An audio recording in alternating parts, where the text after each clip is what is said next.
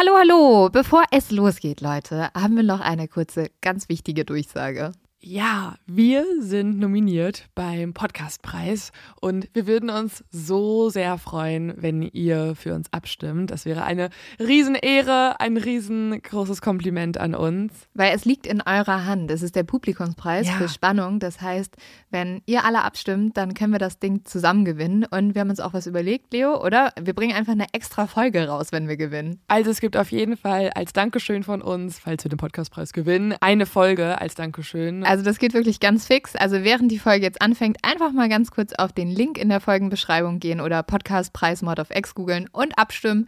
Dankeschön! Dauert nur wenige Sekunden und man muss sich auch nicht registrieren. Und jetzt geht's los mit der Folge. Das hier ist die erste Folge von Die Nachbarn, ein FIO Exclusive, bei dem alle fünf Folgen in der Audio-App FIO for Your Ears Only kostenlos abrufbar sind. Für ein maximales Hörerlebnis empfehlen wir Kopfhörer zu tragen. Achtung, diese Folge beinhaltet Elemente von Gewalt und Mord.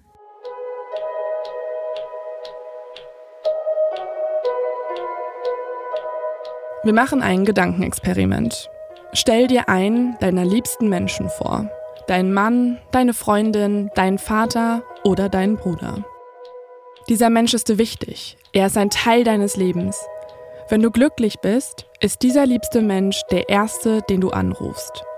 Wenn irgendwas schiefgelaufen ist, weißt du, dass du beim liebsten Menschen darüber klagen kannst. Der liebste Mensch hört aufmerksam zu, nickt hier und da und sagt Dinge wie kann ich total verstehen oder wir regeln das schon. Am Ende umarmt er dich und das wirkt ehrlich. Du kennst den liebsten Menschen und er kennt dich, wie fast niemand es tut. Und jetzt stell dir vor, dieser Mensch ist ein Mörder.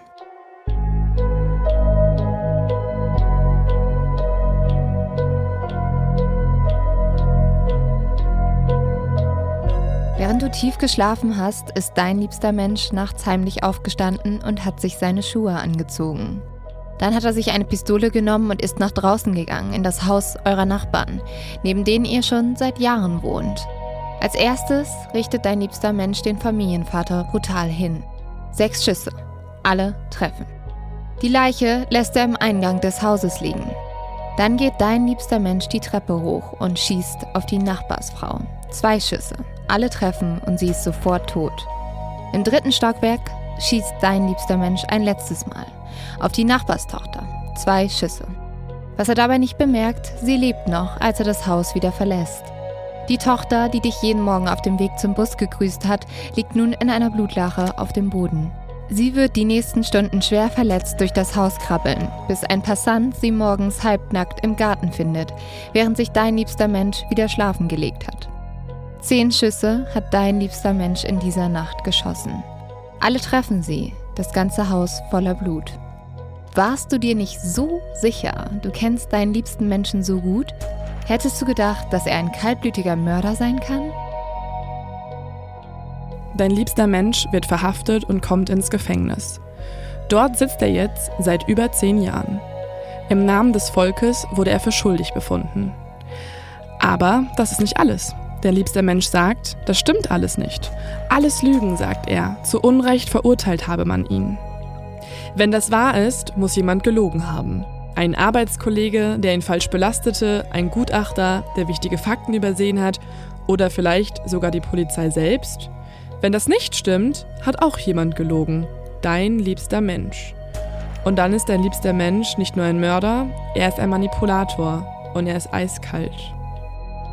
Wir haben uns die letzten Monate mit einem Fall beschäftigt, in dem das gerade nicht nur ein Gedankenexperiment war, sondern Realität. Der Fall Andreas Daso. Das Gericht glaubt, dass der 41-Jährige im April 2009 aus Wut auf seine lärmenden Nachbarn den Immobilienmakler vor dem Eingang seines Reihenhauses mit einer Walter P38 erschoss. Danach tötete er die im ersten Stock schlafende Ehefrau. Auf die im Bett liegende Tochter des Paares gab er zwei Schüsse ab. Mein Name ist Leonie Bartsch. Mein Name ist Lynn Schütze. Das hier ist die erste Folge der Investigativreportage Die Nachbarn.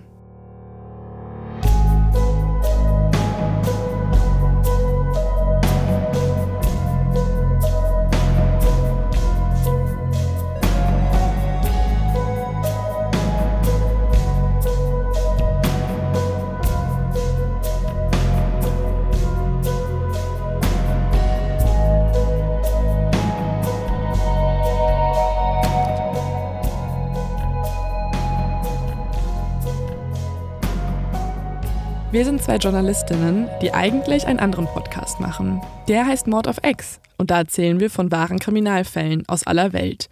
Eine Folge, ein Fall. Doch dann stießen wir auf die Geschichte von Andreas.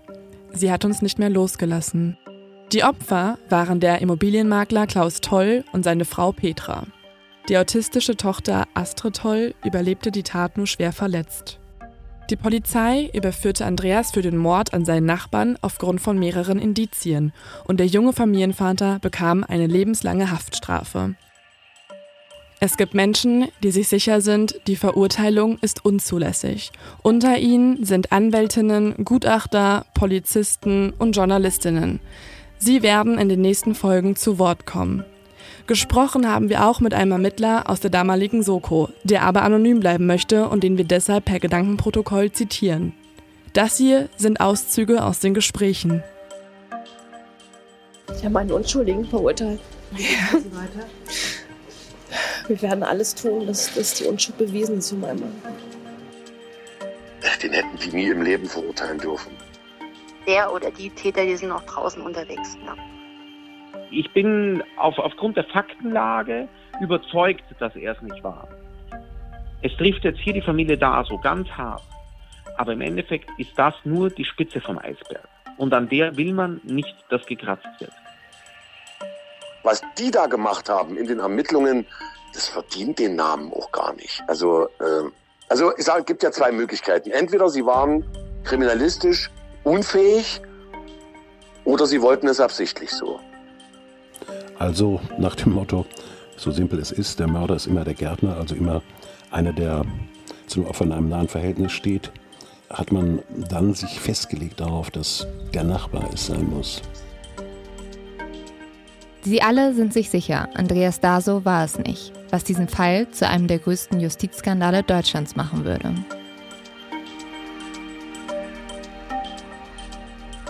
Bis zu der Tatnacht führte Andreas ein ganz normales Leben.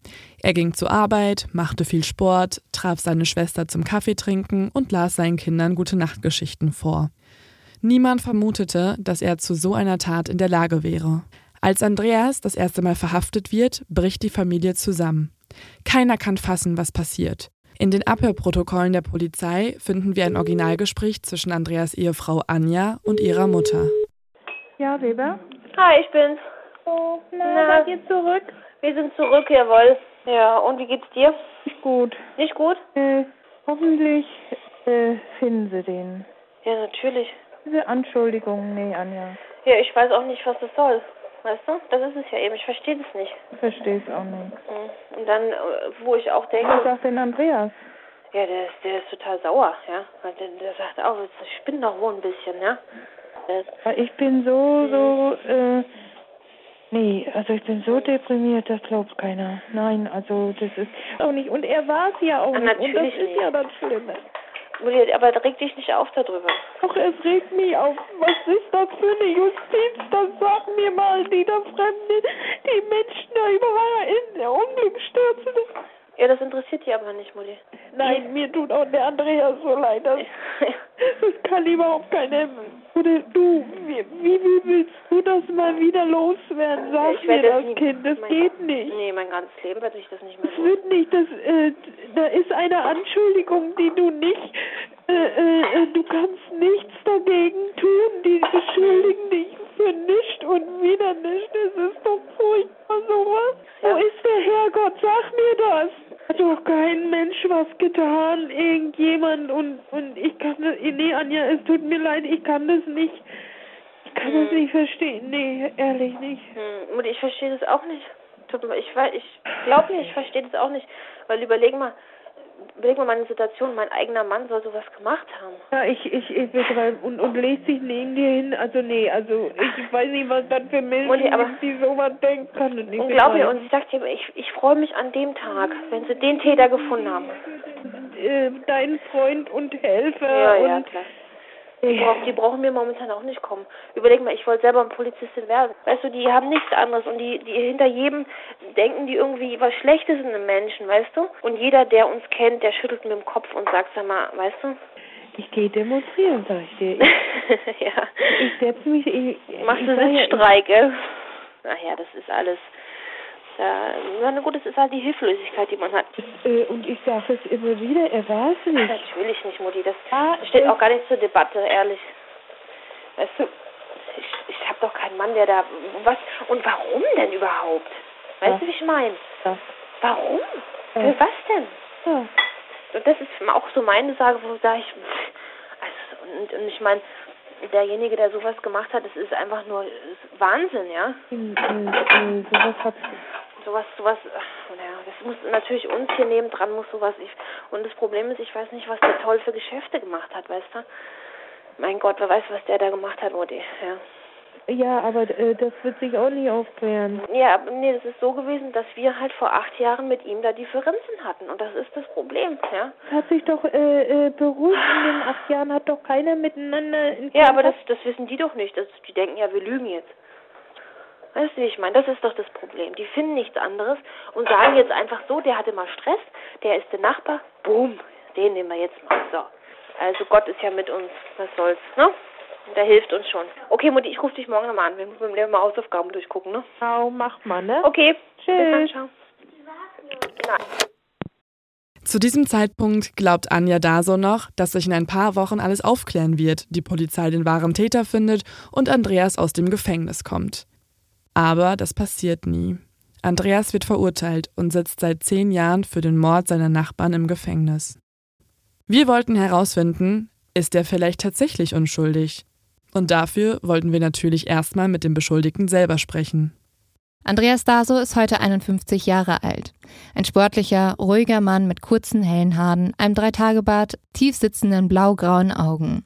Der Nachbar mit den eiskalten Killeraugen, heißt es in manchen Artikeln und Facebook-Kommentaren. Andreas Daso wollte uns seine Geschichte gerne persönlich erzählen. Allerdings verweigerte uns die Justiz den direkten Kontakt. Ein Interview durften wir weder per Telefon noch persönlich führen. Wir haben es das letzte Jahr immer wieder versucht. Die Gründe für die fehlende Erlaubnis schienen erst plausibel, doch mit der Zeit immer absurder. Die Corona-Pandemie, keine Person kann die endgültige Erlaubnis geben oder dass Herr Daso sich endlich mit seiner Tat abfinden sollte. Was auch immer der wahre Grund sein mag, dass wir nicht persönlich mit Andreas Daso sprechen dürfen, per Brief erzählt er uns seine Geschichte. Und mit seinem Einverständnis geben wir seinen Worten im Folgenden eine Stimme. Liebe Frau Schütze, liebe Frau Bartsch, schade, dass wir uns nicht persönlich kennenlernen dürfen. Danke nochmal für Ihr Interesse. Nachfolgend erhalten Sie meine kurz gefassten Antworten zu meinem Fall. Ja, mein Fall. Bis zu Beginn des Jahres 2009 führte ich ein ganz normales, gutes Leben. Ich war mit meiner Traumfrau verheiratet, hatte zum damaligen Zeitpunkt zwei wunderbare Kinder, einen guten Job und gute Zukunftsperspektiven. All das änderte sich, als ich im Laufe des Jahres für die Polizei ein Hauptverdächtiger in einem Doppelmord und Mordversuch wurde. Im April 2009 kam es in einem Nachbarhaus zu vorgenannter Tat. Wir waren alle erschrocken, alles war unklar. Es gab Befragungen, Testreihen, ganz viele Dinge, die man nur aus Krimis kannte. Man musste Fingerabdrücke, DNA und Geruchsproben abgeben.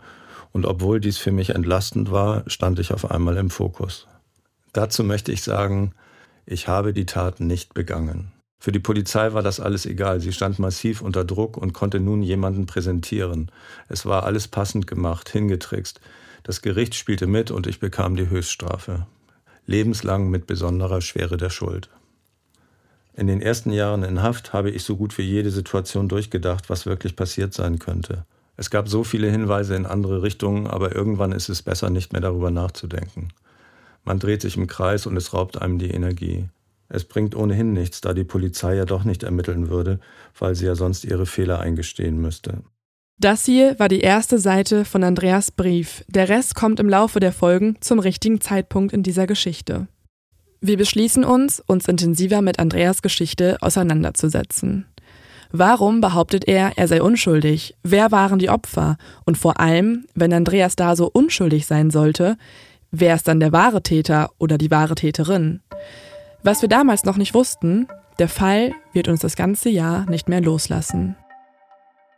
Wir werden mit über 100 Menschen reden und sie fragen, was sie vor zehn Jahren gemacht, gesehen oder gehört haben. Wir werden erstmals mit Zeugen sprechen, die zuvor noch nie geredet haben. Wir werden über 4000 Seiten Ermittlungsakten durcharbeiten und wieder durcharbeiten auf der Suche nach Antworten. Und das, obwohl wir weder Kriminalpolizistinnen noch Detektivinnen sind. Vielleicht entschließen sich auch deshalb einige Leute mit uns zu sprechen, obwohl sie jahrelang geschwiegen haben. Was sie uns erzählen, hätten wir niemals erwartet und ganz ehrlich, es hat uns auch Angst gemacht. Denn als wir uns mit dem ermordeten Klaus Toll näher beschäftigen, entdecken wir eine dunkle Vergangenheit und werden von Zeugen auf eine andere mögliche Tätergruppe aufmerksam gemacht. Hatte vielleicht jemand anders noch ein Interesse daran, die Familie Toll zu ermorden? Es folgen Auszüge aus Gesprächen mit Zeugen, die wir getroffen haben. In den nächsten Folgen werden wir noch mehr von ihnen hören, denn sie geben uns Einblick in das Leben der ermordeten Familie Toll.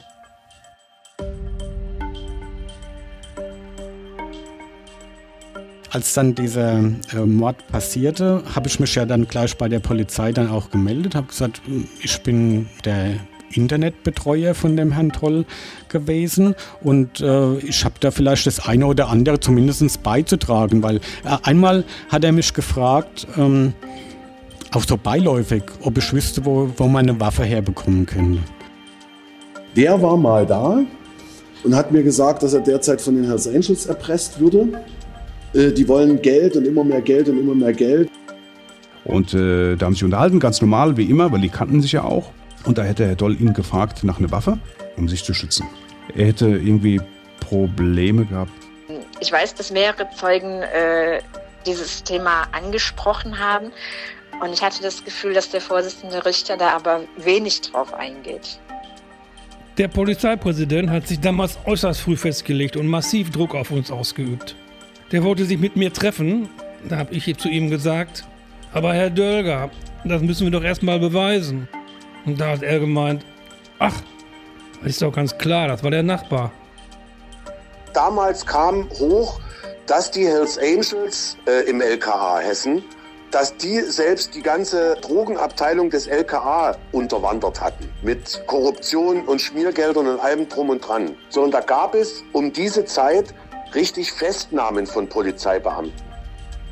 In die Richtung ist überhaupt nicht ermittelt worden. Ja, das liegt viel näher, als dass ein unbescholtener äh, Bürger wegen ein bisschen Lärmbelästigung hingeht und drei Leute erschießt. In den nächsten Folgen zeigen wir unsere Recherche, unsere Suche nach der Wahrheit. Und die mussten wir erfahren, denn diese Geschichte ist wichtig. Das hier ist eine Investigativreportage und wir wollen wissen, was passierte vor zehn Jahren in Babenhausen wirklich. Jetzt erstmal zurück auf Anfang, nach München.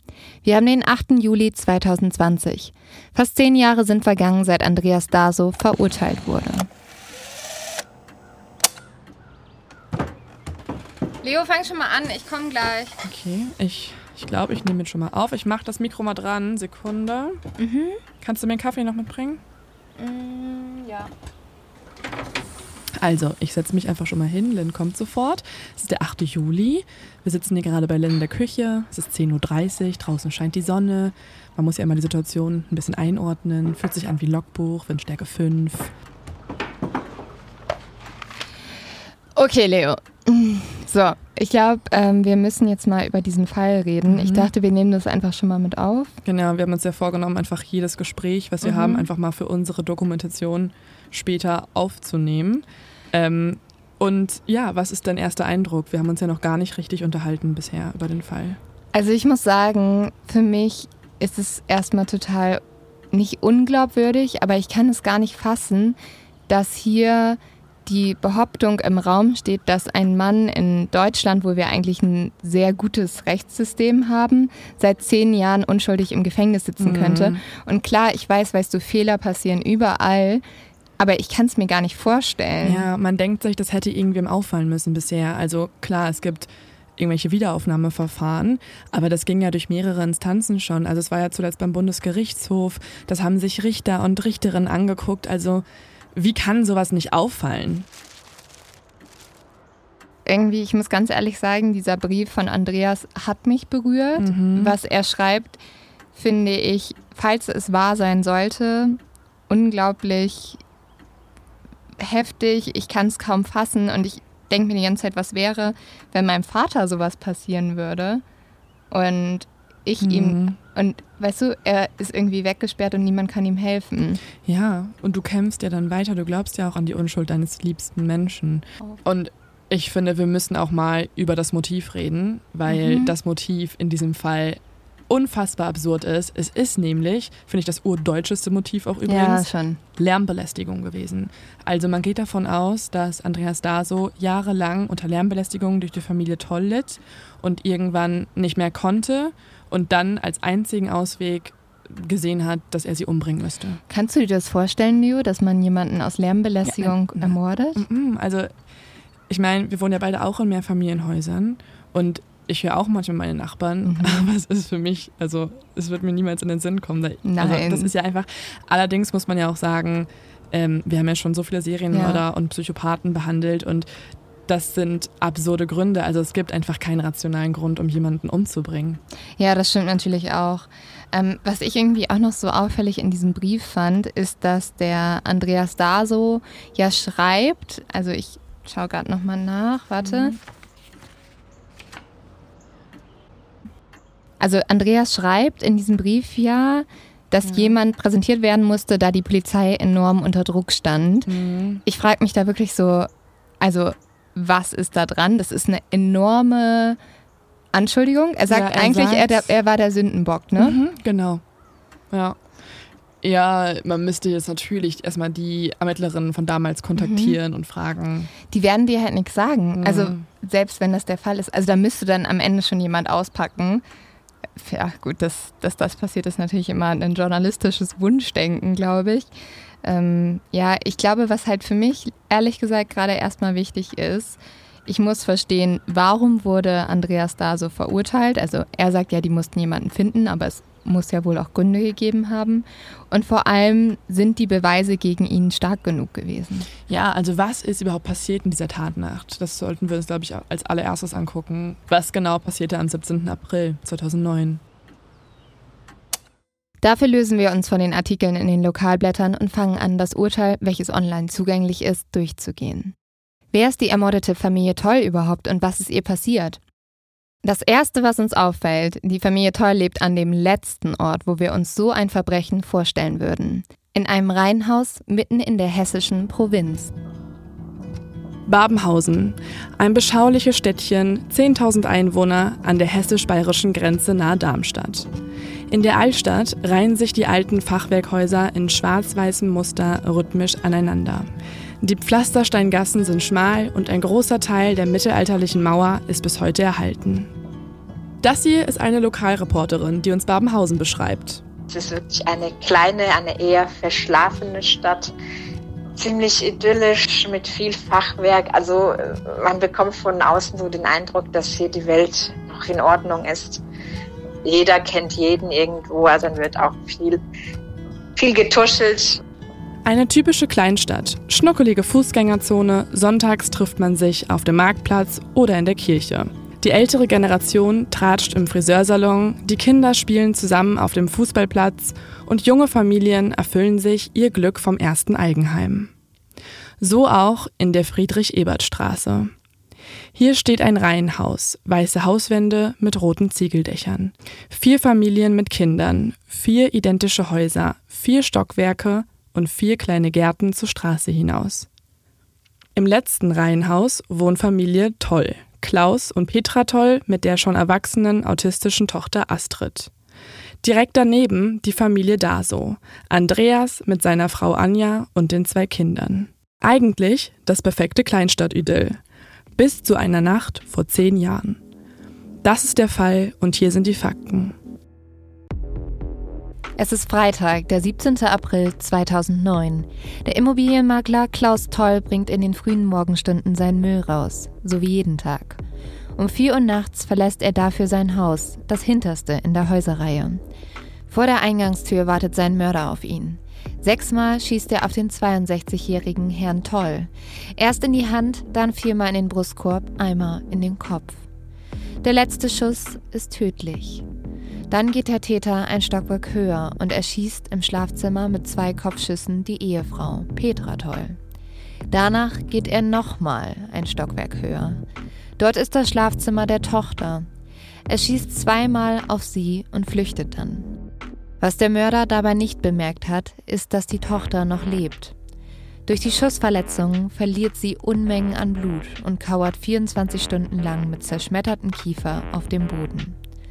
Am Morgen dann kriecht sie durch das Haus bis in den Garten. Hier wird sie um 13.20 Uhr nackt gefunden. Mittlerweile ist es Samstag, der 18.04.2009. Ja, die Polizei kam dann dem Streifenwagen, hatte nicht mal eine Decke dabei.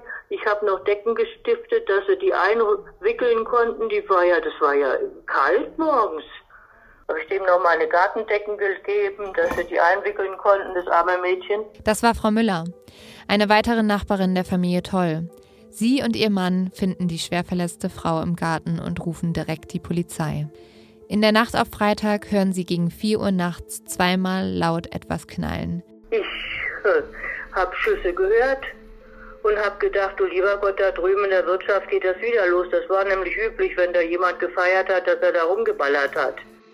Aber nicht nur Familie Müller bemerkt etwas, auch andere Nachbarn werden durch den Knall wach.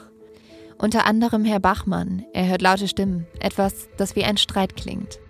Mehrere der Bewohnerinnen und Bewohner der Friedrich-Ebert-Straße gehen ans Fenster, um nachzuschauen, was passiert. Doch auf einmal ist wieder absolute Stille.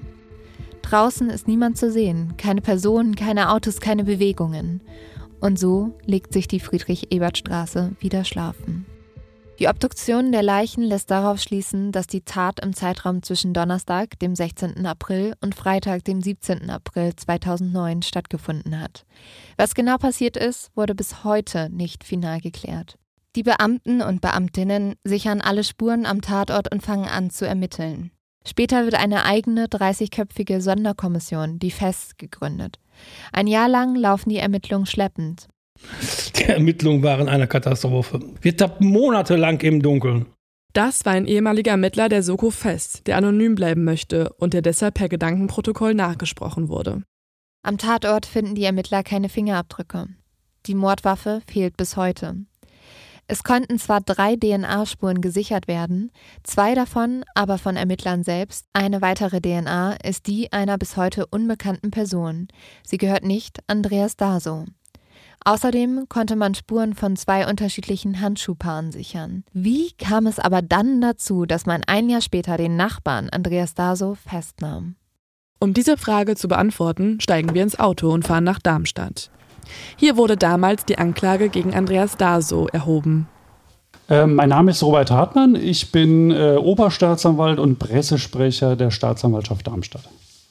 Herr Hartmann erklärt uns die Anklage. Er hat den Fall nicht selbst betreut, aber die ehemaligen Staatsanwälte, die damals dabei waren, wollen nicht mit uns sprechen. Er ist als Oberstaatsanwalt die Stimme für seine Kollegen.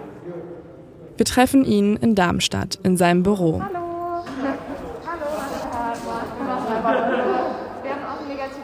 In der Mitte steht ein großer runder Holztisch, an der Wand ein Bücherregal und davor ein langer Schreibtisch.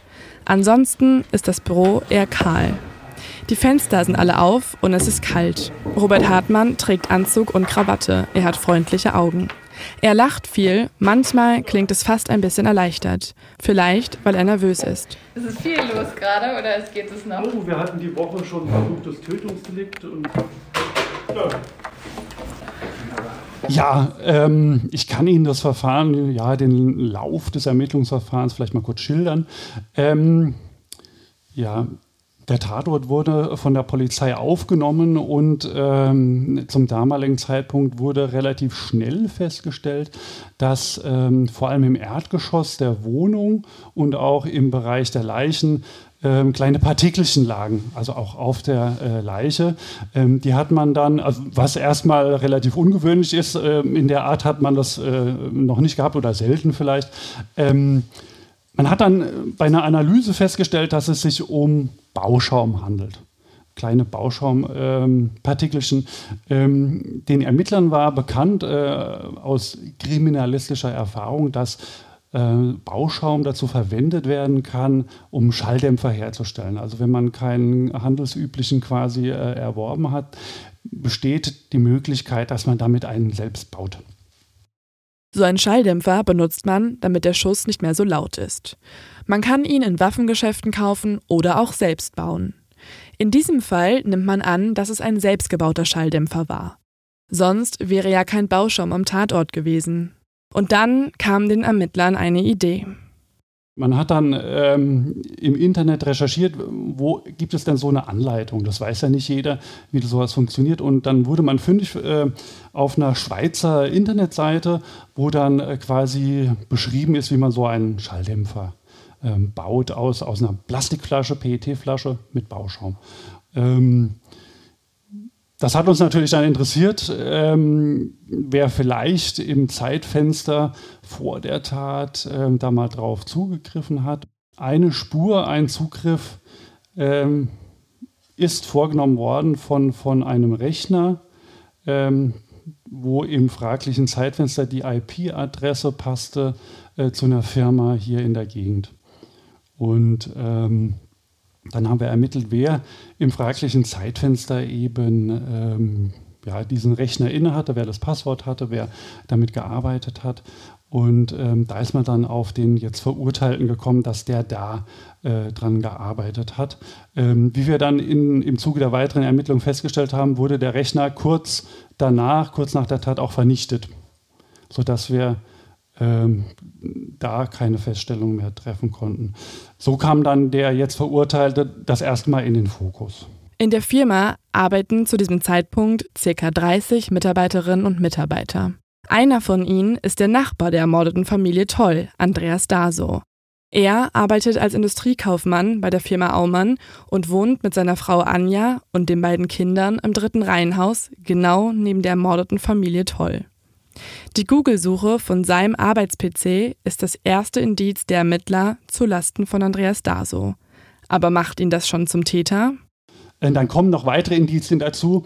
Ähm, der Täter musste ganz genau Ortskenntnis haben, zum einen, und auch äh, von, der Zeit, von den zeitlichen Gewohnheiten des Opfers. Ähm, die Tat wurde ja in den ganz frühen Morgenstunden äh, ausgeführt und also der Täter muss gewusst haben, dass das Opfer zu dieser Zeit üblicherweise ähm, vor das Haus tritt und den Müll rausbringt, was ja recht ungewöhnlich ist.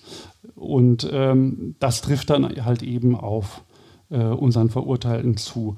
Dann just an diesem Wochenende war auch die Familie weg, ähm, was nicht oft vorgekommen ist. Also das heißt, ähm, die Frau und die Kinder konnten es nicht mitbekommen, dass genau an diesem Tag sowas passiert, wäre auch ein Riesenzufall gewesen, dass es dann quasi passiert. Dann hatten wir noch Schmauchspuren äh, auf einer Hose des Verurteilten. Ähm, da wurde dann vorgetragen, dass das aus der Bundeswehrzeit stammen oder herrühren würde vom äh, Panzerfaustschießen. Hier müssen wir uns einmal anschauen, was genau Schmauchspuren überhaupt sind. Jeder Schuss aus einer Pistole setzt eine Wolke mikroskopischer Partikel frei. Diese setzt sich danach in der Umgebung ab, auf der Kleidung der Opfer, den Händen des Schützen oder auf dem Boden. Die Tatmunition enthielt Partikel aus Aluminium, Blei, Barium und Antimon. Bei der ersten Hausdurchsuchung schauten die Ermittler nach eben jenen Elementen und fanden zunächst nichts. Bei der zweiten Hausdurchsuchung nahmen sie dann eine alte Bundeswehrhose in Gewahrsam. Und nun wird es etwas komplizierter. Man könnte ja nun annehmen, es sei die Kleidung aus der Tatnacht. Dies ist aber nicht der Fall. Dafür hätten wesentlich mehr Schmauchspuren an Bundeswehrhemd und der zugehörigen Hose gefunden werden müssen. Und jetzt bleiben noch zwei Erklärungen über. Erstens, und das meint die Staatsanwaltschaft, hat Andreas Daso sich seine Bundeswehrkleidung angezogen und dann darin die Kleidung aus der Tatnacht entsorgt.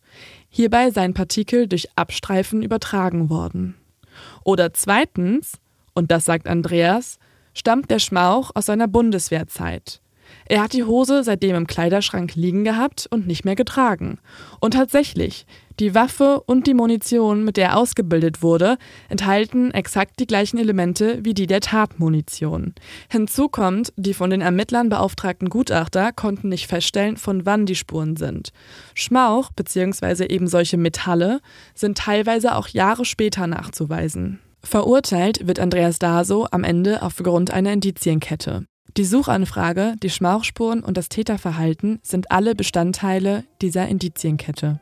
Um den Fall Andreas Daso richtig zu verstehen, müssen wir uns vorher noch anschauen, was genau eine Indizienkette bzw. ein Indizienprozess überhaupt ist. Im Rahmen eines Indizienprozesses ist das Gericht bei seiner Urteilsfindung allein auf Beweisanzeichen, also Indizien, angewiesen. Diese Indizien sind für sich alleine noch kein Nachweis einer Täterschaft. In der Summe können sie das Gericht aber überzeugen. In Deutschland ist so eine Verurteilung auf Grundlage von Indizienbeweisen zulässig. Also, man kann sich das so vorstellen. Die Staatsanwaltschaft baut eine Mauer auf. Jeder Stein ist ein Indiz, der rein für sich nur ein einzelner, wertloser Stein wäre. Dadurch, dass man diese Indiziensteine aber fest aufeinander setzt, also zusammenbaut, entsteht eine ganze Mauer an Indizien. Ist die Mauer am Ende stabil, bildet sie das Fundament für die Verurteilung. Über das Mauerwerk entscheidet also am Ende das Gericht. Die Strafverteidigung kann einzelne Steine angreifen und aus der Mauer herausreißen. Im Fall Andreas Daso hielt die Mauer diesen Angriffen stand. Eine gut gebaute Mauer an Indizien kann einen Angeklagten am Ende wortwörtlich einsperren. Es wirkt jetzt erstmal sehr hart, dass jemand lebenslang verurteilt wird aufgrund von Indizien. Also wo du weder eine Mordwaffe hast noch äh, einen Augenzeugen. Ähm, wo ist dann so das Level, dass man sagt, okay, jetzt haben wir genug da gibt es jetzt keine, keine äh, äh, Zahl von Indizien, die reichen oder nicht reichen. Ähm, das ist einfach die feste Überzeugung vom, vom Gericht. Also das Gericht muss am Ende der Hauptverhandlung eine feste Überzeugung haben, dass es so war. Und äh, da können ganz wenige Indizien reichen oder können ganz viele nicht reichen. Die Kammer muss einfach davon überzeugt sein, keine vernünftigen Zweifel dürfen bestehen, dann kann es eine Verurteilung geben. Das heißt, beim Fall Andreas Daso bestanden und bestehen keine vernünftigen Zweifel? Wir sind alle der festen Überzeugung, dass es richtig ist, das Urteil. Ähm, weil es halt ein Indizienprozess war, wird da sehr viel drüber gesprochen und geredet, aber das hatte schon alles seine Richtigkeit. Ähm, bei so Kapitalverbrechen ähm, werden sogenannte Spurenakten angelegt. Das heißt, wir ähm, gehen allen Hinweisen nach. Und es gibt für jeden Hinweis, den es gibt, äh, eine eigene Spurenakte, wo dann extra Ermittler aus der Gruppe dieser Spur nachgehen. Und ähm, keine der Spuren hat äh, zu einem Ergebnis geführt. Das war die einzige Spur, die ähm, für uns erfolgversprechend war, wo wir dann am Ende gesagt haben, das überzeugt uns. Herr Hartmann erklärt uns, dass Astrid Toll, die überlebende Tochter der Familie Toll, Autistin war. Sie habe geschrien, Türen zugeschlagen und Tierstimmen laut nachgeahmt. Andreas Daso soll deshalb jede Nacht mit Ohrenstöpseln geschlafen haben. Auf seinem Arbeitslaptop findet die Polizei, wie er in der Vergangenheit im Internet nach Kündigung eines behinderten Mieters durch Ruhestörung suchte. Andreas Daso kontaktierte auch Makler, machte Wohnungsbesichtigungen und die Familie überlegte, umzuziehen. Das Motiv für den Mord steht fest. Familie Daso soll seit Jahren unter einer Lärmbelästigung gelitten haben und Andreas Daso ermordete deshalb die gesamte Familie Toll, um von da an mit seiner eigenen Familie in Ruhe leben zu können. Im Juli 2011, über ein Jahr nach dem Doppelmord, wird Andreas Daso im Landgericht Darmstadt angeklagt. 17 Tage dauert der Indizienprozess. Am Ende steht das Urteil. Im Namen des Volkes. In der Strafsache gegen den Industriekaufmann Andreas Daso, geboren am 8.9.1969 in Aschaffenburg, hat die 11. Große Strafkammer, Schwurgerichtskammer des Landgerichts Darmstadt am 19. Juli 2011 für Recht erkannt, der Angeklagte wird wegen Mordes in zwei Fällen sowie wegen versuchten Mordes zu einer lebenslangen Gesamtfreiheitsstrafe verurteilt. Die besondere Schwere der Schuld des Angeklagten wird festgestellt. Der Angeklagte hat die Kosten des Verfahrens einschließlich der notwendigen Auslagen der Nebenklägerin zu tragen. Ein Urteil, welches bis heute steht. Die Türen des Gefängnisses sind für Andreas Daso zu und werden sich in den nächsten 25 Jahren nicht mehr öffnen. Das Bild, das Herr Hartmann und das Urteil zeichnen, ist das des eiskalten Killers, der seine Tat wochenlang vorher plante. Als das Interview vorbei ist, sagt Herr Hartmann noch zu uns, dass es natürlich super sei, wenn wir neue Beweise für eine andere Täterschaft finden. Damals wären alle anderen Ermittlungsstränge einfach ins Nichts verlaufen. Wir fragen ihn, ob wir die Ermittlungsakten bekommen könnten, aber er sagt, das gehe nicht. Am Ende wünscht er uns Glück bei unserer Recherche und das wirkt aufrichtig. Nach unserem Gespräch nehmen wir uns vor, alles mal Revue passieren zu lassen. Wir sitzen ratlos am Küchentisch und fragen uns, warum wir überhaupt zweifeln. Okay, Leo, ähm, lass uns das alles nochmal durchgehen. Mhm. Also wenn ich diese Indizienkette jetzt als Mauer verstehe, dann ist ja der erste Stein, mhm. den die Staatsanwaltschaft sozusagen aufgebaut hat, die Suchanfrage. Ja, also das wirkt auf mich auch so als der schwerste und größte Stein. Mhm. Ich glaube, danach war die Polizei sich auch sicher, sie haben den Täter eigentlich. Also so wirkt es jetzt erstmal, ne? Und dann die anderen Steine waren dann so ein bisschen, ja, dafür da, die Mauer ein bisschen zu stärken. Ich finde es irgendwie absurd, dass Andreas heute immer noch behauptet, er hätte diese Suchanfrage gar nicht begangen. Mhm. Klar, damit würde er auch ein Tateingeständnis machen. Aber ähm, man muss ja schon sagen, dass irgendwie mehrere Mitarbeiter Zugriff auf seinen Rechner hatten. Ja, genau. Ich glaube, das ist ja auch seine Begründung, dass er sagt, mein Passwort kannten definitiv mehrere Mitarbeiter und mein Rechner war immer an und mein Büro war immer offen und man konnte da auch einfach dran gehen. Und er nennt ja auch tatsächlich eine ganz bestimmte Person in der Firma, und zwar den Systemadministrator, und sagt, es gab da jemanden, der konnte ganz legal auch, und es war auch vollkommen okay, dass er sich in meinen Computer eingeloggt hat, der Systemadministrator der Firma, und der war riesengroßer Waffenenthusiast, sagt er. Mhm. Ja, ich glaube, da müssen wir auf jeden Fall noch mal mehr mhm. nachforschen. Weil, also für mich macht es dann schon Sinn, dass auch jemand anders nach sowas gegoogelt haben könnte, wenn er selber Waffenexperte oder Narr ist. Ich glaube, ein großes Ziel ist halt, diesen Waffenexperten zu finden und ja. zu schauen, was ist daran dran. Weil wenn es diese Person gegeben hätte, die danach gesucht hätte in der Firma, dann wäre halt dieses Suchindiz schon mal nichtens. Mhm. Aber klar, das ist jetzt erstmal irgendwie eine Story von Andreas. Ja, müssen also wir auch belegen. Komplett, ja. auf jeden Fall. Okay, finde ich aber spannend. Ja, dann das zweite Indiz, also der zweite Stein, sind die Schmauchspuren. Ähm, die wurden ja nach der Verhaftung dann festgestellt. Ich finde die Schmauchspuren aber ein ganz komisches Indiz, ne? Weil es sind ja nicht die Schmauchspuren, also die von der Tat gefunden wurden, sondern es wird ja davon ausgegangen, dass die Tatkleidung, die Andreas entsorgt hat, wiederum Schmauchspuren auf die Kleidung übertragen hat, die er anhatte, während er die mhm. wahre Kleidung entsorgte. Mhm. Und ich finde, es ist so über Eck, über Eck, über Eck. Ja, und er selber sagt ja, er hat exakt diese gleiche Kleidung auch damals in der Bundeswehr getragen. Mhm. Ja, und was ja auch bei, also bei Schmauchspuren, das ist ja jetzt keine konkrete Spur, sondern das sind, wie gesagt, diese Bestandteile von einzelnen Elementen.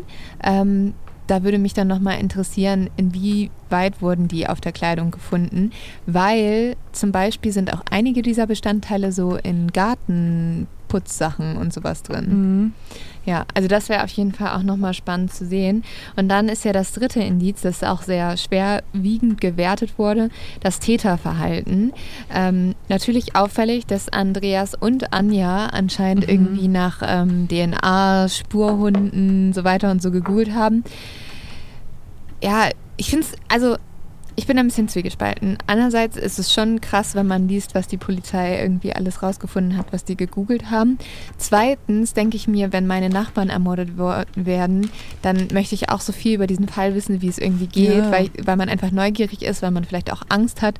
Und ähm, dann würde ich auch ganz schön viel googeln. Also ich meine, unsere Google-Verläufe können wir eh schon vergessen. Wir haben, glaube ja, ich, schon so ja. viel Absurdes gegoogelt, was uns sehr verdächtig machen würde für viele Menschen. Ähm, aber ich denke mir auch, wenn vor allen Dingen die Spürhunde sind ja auch zur Firma gelaufen, da wo Andreas arbeitet, oder an der Firma, an der Firma vorbeigelaufen, mhm. also die ähm, B26 auch runter.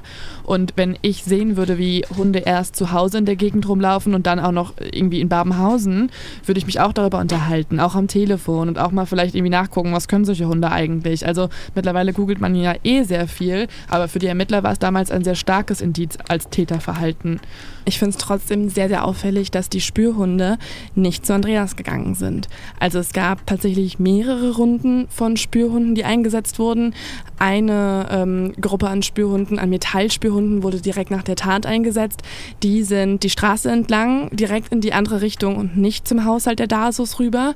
Dann wurden nochmal Personenspürhunde eingesetzt, auch mit einer Großprobe von Andreas. Und dann gab es sogar nochmal ähm, professionell ähm, trainierte Man-Trailer-Hunde, äh, einige Monate nach der Tat und auch die sind nicht zu Andreas, sondern durch die Stadt hindurch.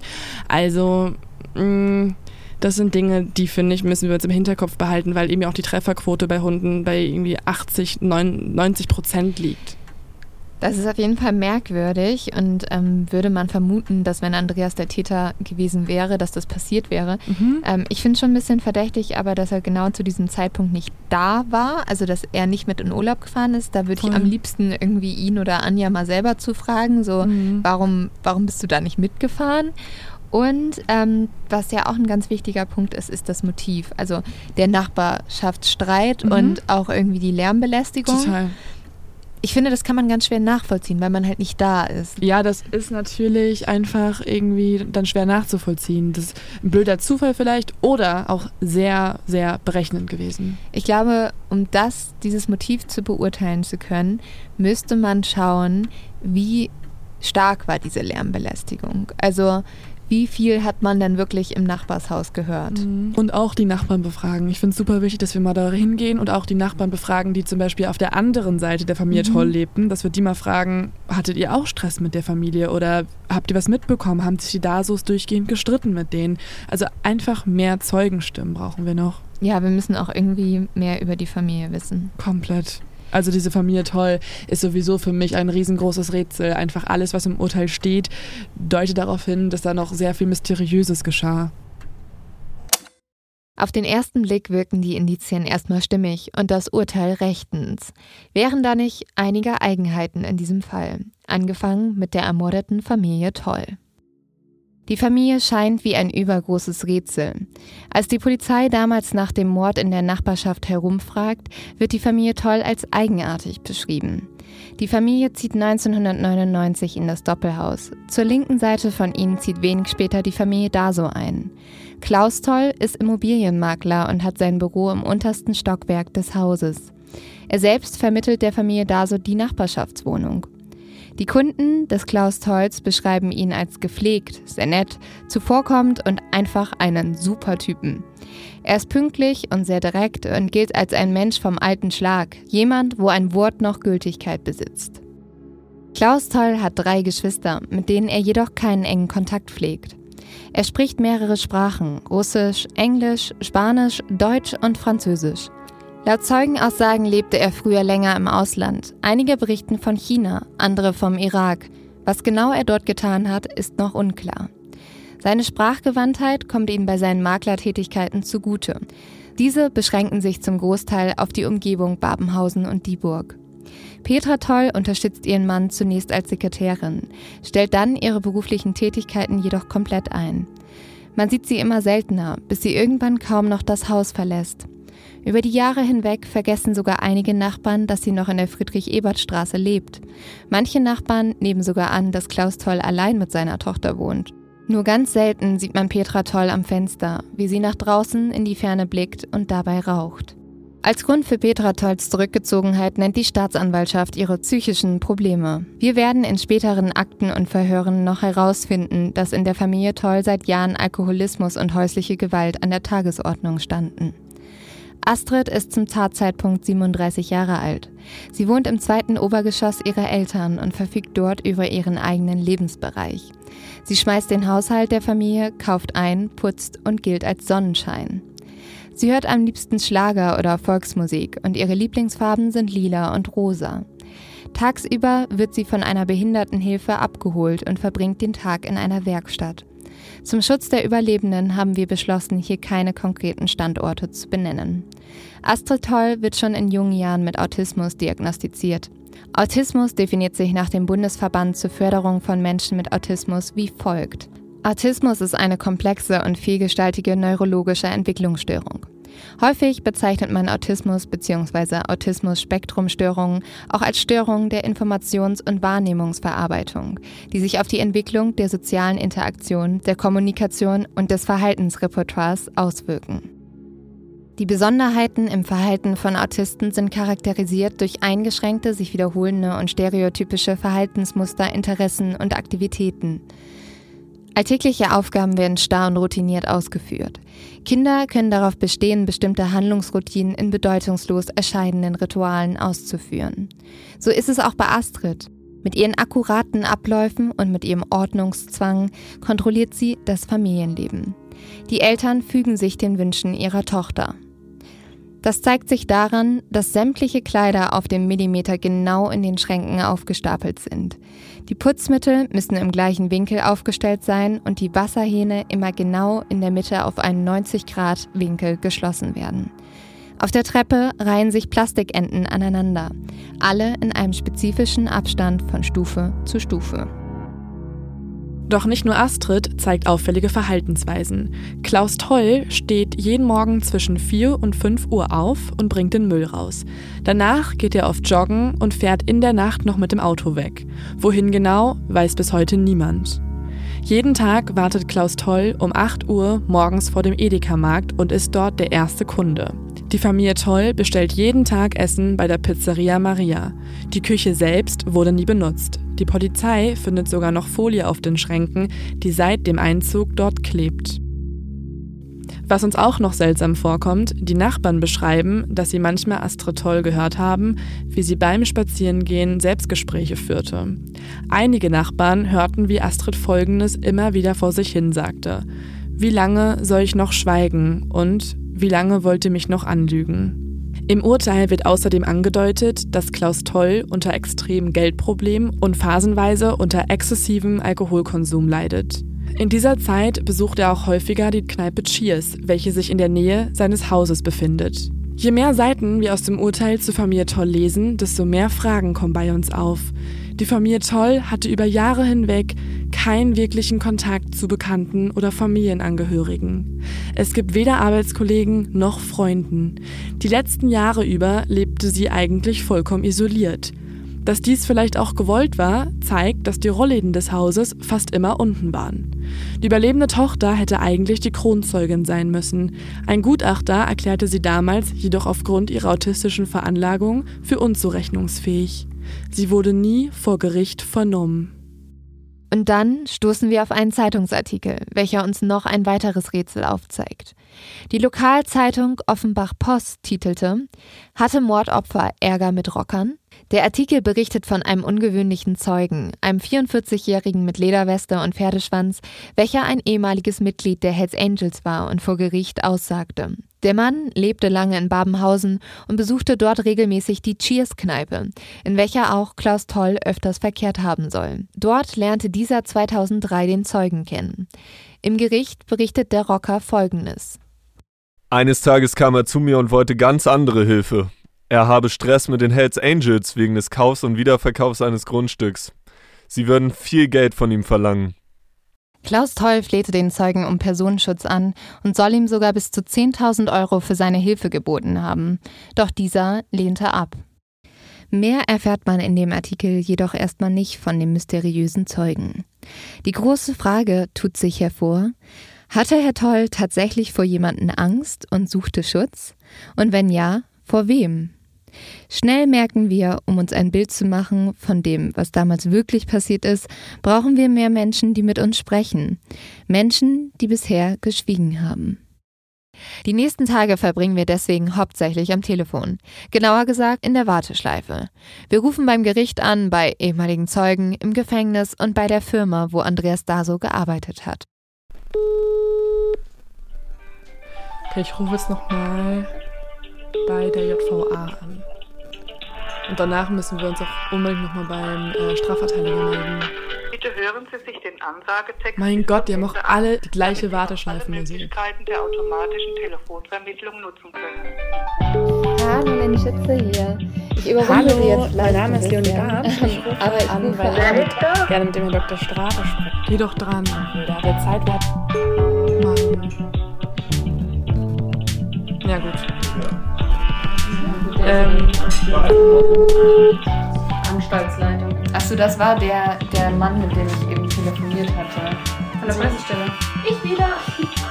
Die Pressestelle des hessischen Justizministeriums verweist auf das Sekretariat des damaligen Strafrichters. Dort verweist man auf die Pressestelle des Justizministeriums. Die meisten Kriminalpolizisten verweisen auf die Pressestelle des LKA Hessens und die JVA Schwarmstadt, in der Andreas einsetzt, verweist auf, ja, genau, die Pressestelle des hessischen Justizministeriums. Eine ewige Warteschleife. An die 100 Anrufe und eine Erkenntnis später. Das hier bringt uns nicht weiter. Wir fangen an, im Internet zu suchen und stoßen dabei auf eine Seite. Sie nennt sich Monte Cristo e.V. Der Schriftsteller Alexandre Dumas verfasste einst den Roman Der Graf von Monte Cristo. Er handelt von dem Seefahrer Edmond Dantes, der im Kerker gefangen sitzt, aber in Wahrheit unschuldig ist. Dantes verliert innerhalb der ersten sechs Jahre seiner Haft fast den Verstand. Nach 14 Jahren Gefangenschaft kann Dantes fliehen und nimmt unter neuem Namen Graf von Monte Cristo an den Menschen Rache, die schuld waren für seine Verurteilung. Bis er schließlich lernt, zu verzeihen.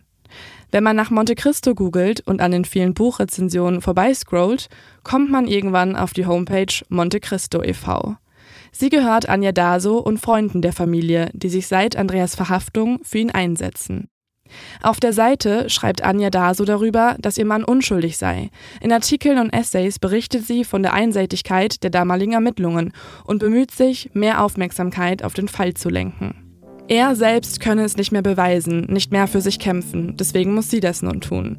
Und das hat sie. In den letzten zwei Jahren reichte sie mit prominenter Unterstützung von Anwalt Dr. Strate zwei Wiederaufnahmeverfahren, zuletzt beim Bundesgerichtshof, ein.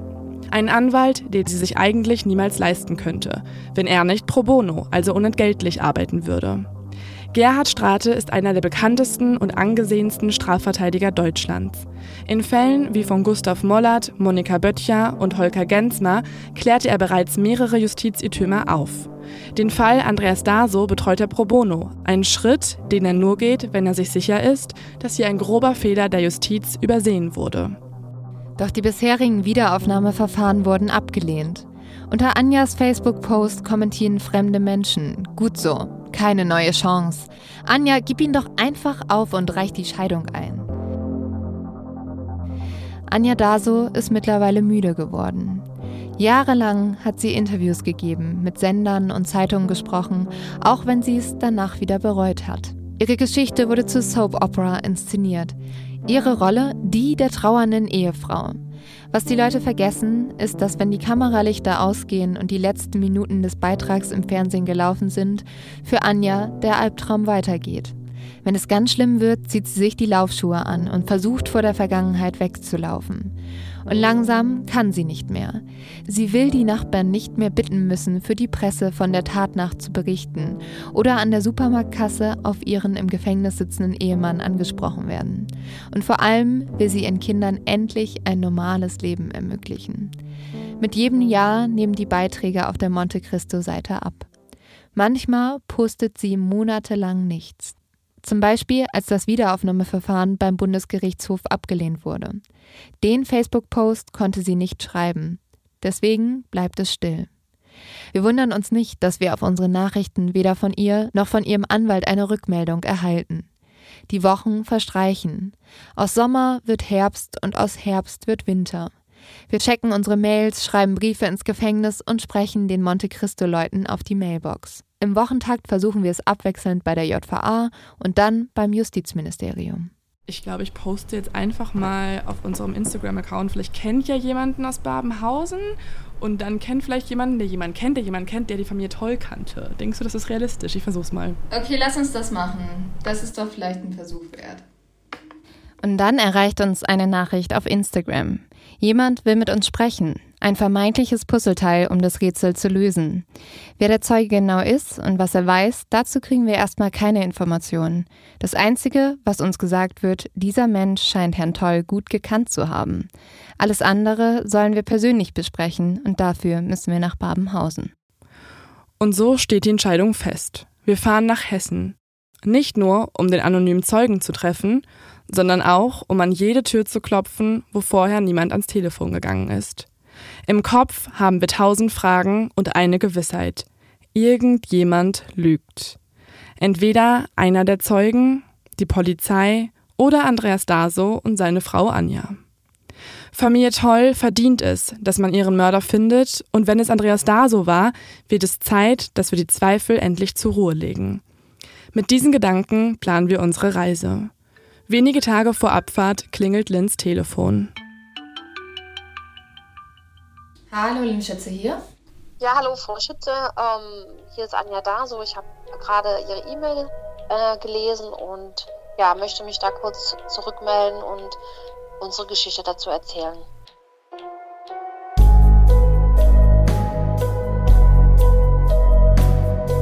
Dies hier ist ein FIO Exclusive von Den Schütze und Leonie Bartsch auf X Productions, Postproduktion Clint Karl, Musikproduktion Lorenz Schütze.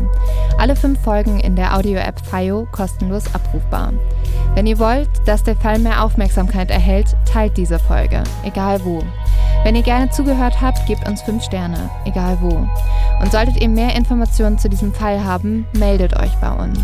Jede Stimme und jede Beobachtung ist wichtig.